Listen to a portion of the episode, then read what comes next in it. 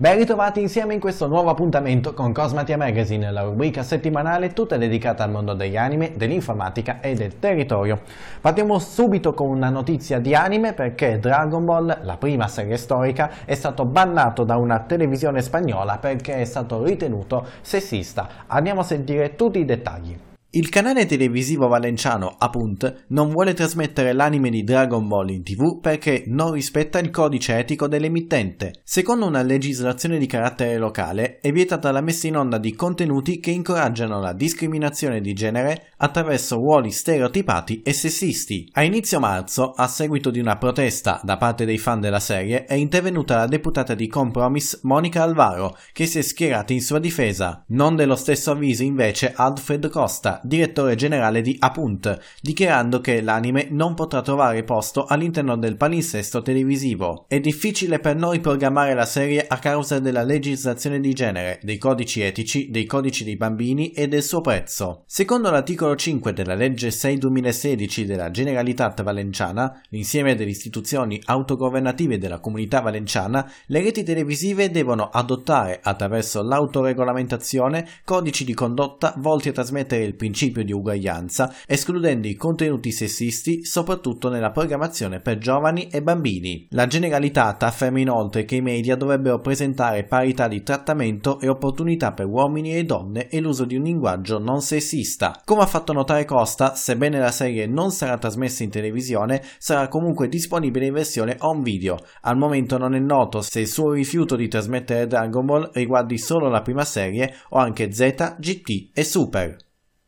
Continua il nostro viaggio tra le notizie più importanti e interessanti della settimana e andiamo ora a parlare di informatica perché Facebook, la nota piattaforma di social network più utilizzata al mondo, che comprende anche Instagram e Whatsapp, ha perso 533 milioni di numeri di telefono e dati. Di questi 37 milioni sono italiani. Andiamo a sentire cosa è successo. L'ultimo scandalo per quanto riguarda la sicurezza dei propri dati online che ha stavolta dimensioni enormi, è quello legato a Facebook, che nelle ultime ore ha perso 533 milioni di dati tra numeri di telefono, informazioni personali, profili, mail e altro. Un quantitativo di dettagli enorme che diventa ancora più significativo se pensiamo al solo nostro paese. Sono 37 milioni i dati trafugati per la sola popolazione italiana in pratica oltre il 50% della popolazione e, anche contando account fake, considerando bambini e anziani, possiamo quasi pensare che tutti gli italiani registrati su Facebook siano adesso nel dark web. Si tratta della più grande violazione in termini di privacy della storia e i dati purtroppo sono già scaricabili e veri. Questi contengono i fatti, i nomi, cognomi, ID di Facebook, numeri di telefono indicato per il recupero password e altre info che dipendono dal livello di privacy impostato per ogni singolo account. Paradossalmente potrebbero esserci indirizzi, stato civile, posto di lavoro, tutte le amicizie e molto altro ancora che può ricreare un profilo personale praticamente completo. Secondo quanto emerso, i dati proverrebbero da una falla di sicurezza che Facebook avrebbe chiuso nel 2019,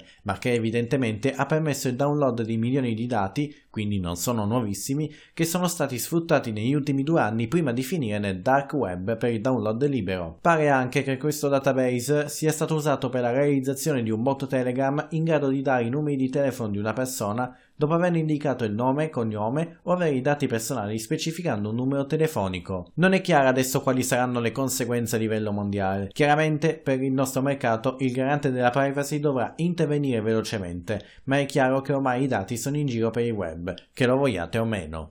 Andiamo ora a sentire i titoli in breve le notizie chiare e veloci trovate questa settimana. Il Dipartimento di Giustizia degli Stati Uniti ha esteso la verifica dell'antitrust sull'offerta fatta da Sony ad AT&T per l'acquisizione di Crunchyroll, per verificare se, una volta finalizzato, non rischi di costituire un vero e proprio monopolio nel settore degli anime. Le indagini potrebbero far tardare la chiusura dell'affare, rimandandola di qualche mese o nel peggiore dei casi annullarla del tutto. La preoccupazione riguarderebbe le limitazioni che porterebbe nella distribuzione degli anime sul territorio americano. È stato pubblicato sulla Gazzetta Ufficiale il decreto del Ministero dei Beni e Attività Culturali per l'utilizzo del bonus cultura 2021 per i soggetti che compiono 18 anni in tutto il periodo dell'anno. La registrazione è consentita fino al 31 agosto 2021 per chi compie 18 anni nel 2020. Con il bonus è possibile acquistare biglietti per teatri, cinema, musei ed eventi culturali, corsi di musica, teatro e lingua straniera, prodotti musicali e audiovisivi e da quest'anno anche abbonamenti a quotidiani anche in formato digitale. Per ottenere il bonus bisogna richiedere l'identità SPID e poi iscriversi al sito 18app.italia.it. LG esce definitivamente dal mercato mobile. Era nell'aria da tempo, ma le indiscrezioni parlavano di cessione del marchio piuttosto che la chiusura di tutto l'intero settore. A causa delle difficoltà societarie nella competizione di un settore in forte evoluzione, dopo il ban americano di Huawei e i problemi dovuti alla pandemia, l'azienda coreana perde il 9,2% nel quarto trimestre 2020 per quanto riguarda l'intera divisione mobile. LG continuerà a fornire assistenza clienti e aggiornamenti, ma la chiusura definitiva sarà il 31 luglio. In un comunicato l'azienda focalizzerà maggiori risorse in altre aree di crescita, come i componenti dei veicoli elettrici. Termina qui il nostro appuntamento con Cosmatia Magazine, ma state tranquilli perché il nostro spazio torna, come sempre, settimana prossima alla stessa ora. Grazie per avermi seguito, appuntamento alla prossima puntata. Ciao!